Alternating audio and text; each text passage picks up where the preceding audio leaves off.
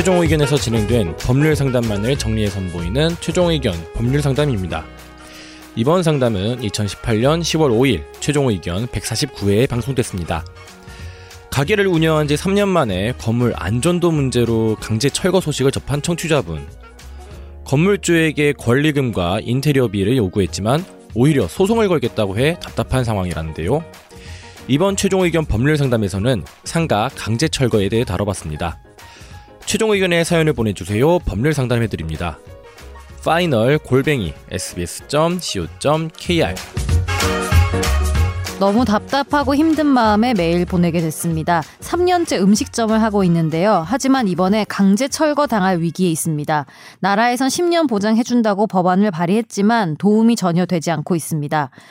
가게를 운영한 지 2년이 조금 지나서 건물주에게 전화가 왔는데 새로 지을 테니 나가란 겁니다. 권리금과 인테리어 이야기를 하자 도둑놈이라며 화를 내고 소송을 하더군요. 상가 임대차 보호법이 5년까지 연장 가능한 걸 알고 있었기 때문에 법원에 의견을 제출했지만 소송에서 졌습니다.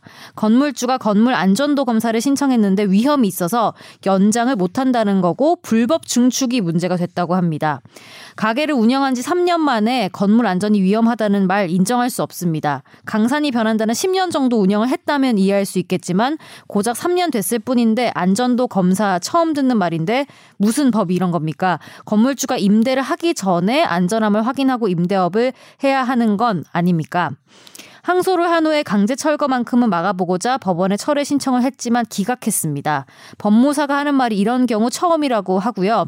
1심에서 판사도 이런 경우가 처음이라 하시고 강제 철거 철회 신청 기각도 처음 있는 일인데 왜 저에게 이런 경우가 겹치는 건지 우리나라의 노후화된 건물이 정말 많은데요. 법 개정을 했지만 이런 경우를 그냥 지나치면 저와 같은 황당하고 억울한 사람은 더욱 많아질 겁니다.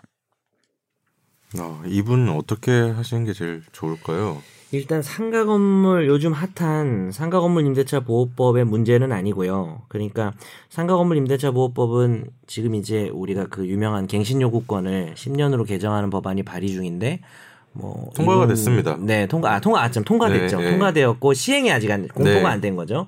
어, 얼마 전에 지금 2, 2 3일 된 것 같은데 통과된 게 아닌가? 좀더 됐나? 어, 좀 됐어요. 좀 더 됐나? 네, 일주 넘은 것 같은데. 너무 모르는 사람 같아 보이지 않아요, 제가? 아니 요새 너무 정신없이 사시니까. 네, 그래서 네. 네. 통과된 건 알고 있는데, 근데 이제 그 이전 임대차니까 5년 적용인데 사실 그 문제도 아닌 것이 그 임대차 계약 기간이 남아 있는데 남아 있는데 그리고 혹은 어, 요구 연장을 요구할 수 있는 상황인데 건물이 지금 안전상 위험하다라는 문제로 철거를 해야 되는 상황이라는 거죠. 제가 지금 이분이 자세하게 상황을 설명한 건 아니라서 어, 모든 것을 알 수는 없지만 이게 법상 이 건, 건물의 위험성이라는 게 상당히 중요한 공익이거든요. 건물이 음. 무너질지 모른다는. 그래서 이분이 뭐 영업을 하려는 이익도 당연히 중요한데 이런 상황에서는 일단 영업을 계속할 수는 없을 것 같고 어, 그래서 결론은 지금 이 건물주가 이 건물을 신축한 건지, 그러니까 왜냐하면 신축된 건물을 샀을 수도 있잖아요. 뭐 건물주가 음. 일단은 여기 뭐 지은 지 오래돼서 지금 이렇게 위험해졌을 수도 있고 지금 언제 신축했는지가 안 나와 있잖아요. 아, 그걸 확인해야 돼요. 그 확인해야 돼요. 음. 그래서 만약에 지금 임대인인 건물주가 이 건물을 지었고 이 건물을 위험하게 짓는 바람에 어, 그런 상태에서 만연하게 이렇게 임대차를 주어서 그 사람이 여기다가 나름대로 상권을 형성해 가고 있는데 쫓겨나야 될 상황이라면 당연히 책임을 져야 돼요. 그러니까 이분이 여기서 철거를 하지 않고 영업을 계속할 방법은 좀 없어 보이고요. 대신 보상을 응. 따로 받아 보상을 받아야 되겠죠. 지금 잘은 모르지만 판사가 이렇게 말을 했다고 하잖아요. 법원에서도 이거는 방법이 없다. 철거할 수밖에 없는 거다. 이런 사건이 뭐 처음이다라고 판사가 얘기를 했다고 하는 걸 봐서는 제 추측입니다만 다른 어떤 건물 안전에 관련된 법률 때문에 철거해야 되는 상황이기 때문에 결국은 임대인의 책임 문제인 것 같아요. 음. 근데 만약 이게 좀 음. 난감해지는 게 뭐냐면 10년 전에 누군가가 네. 엉망으로 지은 건물을 팔리고 팔려서 현재의 건물주가 사서 이렇게 임대를 했다면 사실 현재의 임대인에게 귀책 사유 그러니까 고의나 과실이 음. 없잖아요. 그 사람이 지은 건물이 아니니까. 본인도 산 거니까. 그렇죠.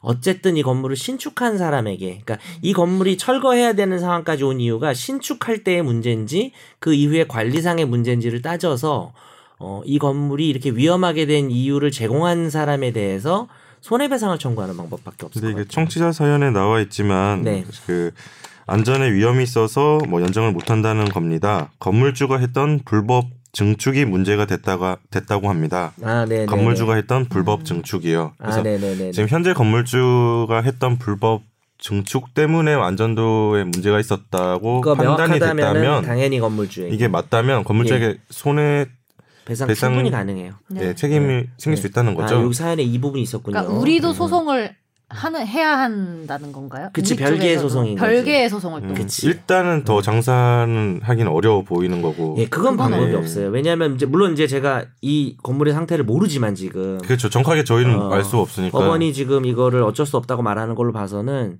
그러니까 이거는 사람의 문제가 아닌 건물의 어떤 물적인 상황이 더 이상 그러니까 영업이 문제가 아니라 이 건물이 여기 지금 존속할 수가 없는 게 주변에 엄청난 그 부실 공사로 인한 위험이 있을 수 있기 때문에 그래서 어 좀 안타깝지만 상인법의 문제가 아닌 것 같아요. 그러니까 임차인이 더 여기 남아 있고 영업을 하는 문제가 아니라 근데 이제 분명히 이분은 피해를 받고 그 피해는 불법 증축 현재의 건물주가 그러니까 현재 건물주가 한 불법 증축 이것도 찾아봐야 돼요. 이분이 네. 이렇게 말씀을 하셨지만 음.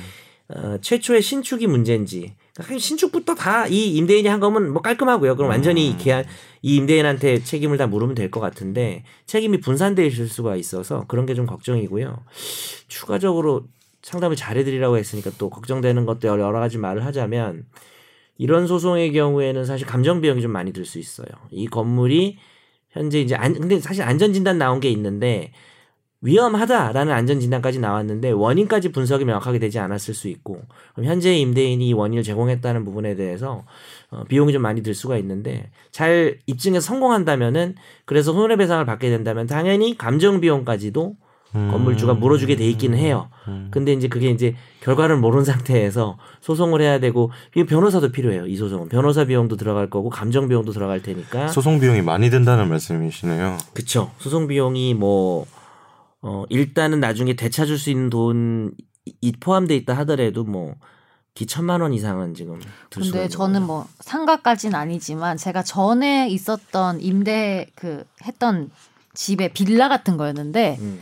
고층을 다 쓰는 거였어요. 되게 크게. 근데 본인이 그게 왜- 불법 증축이었던 거야. 근데 본인이 왜 혼자 거길 다 크게 아, 쓰려고 동생이랑 같이 동생. 아니 둘이서 그렇게 어 둘이서 네. 좀방 있고 이렇게 둘이 뭐 살았는데 야구해요 집에서 뭐 오피스텔. 같은데 왜 네네 제일 꼭대기층이 제일 크니까. 그렇죠. 근데 거기를 살았는데 어. 중요한 거는 뭐 좋은데 2년 계약인가를 했는데 예를 들면 1년째 됐는데 제가 복비를 물어줄 테니까 나가달라는 거예요 주인이 알고 보니 똑같은 사례인 거예요 불법으로 뭐 된 건물이어서 아. 구청에서 뭐 신고를 했는지 누가 그 들켜가지고 내가 계약 기간을 못 채우고 나가야 되는데 완전히 비슷하네. 어 아무리 복비를 물어주고 이사 비용을 물어줘도 결국엔 내 에너지랑 내 시간이랑 내. 손해인 거예요. 근데 사실은 저는 그때 그쪽에서 되게 약간 뭐 굽히면서 약간 부탁한 것도 있고 음. 그냥 어차피 나와야 되니까 하고 나오긴 했는데 상가는 또 다르잖아요. 그치 완전 문제가. 본인은 그냥 사는 거지. 이 사람은 이분은 지금 예.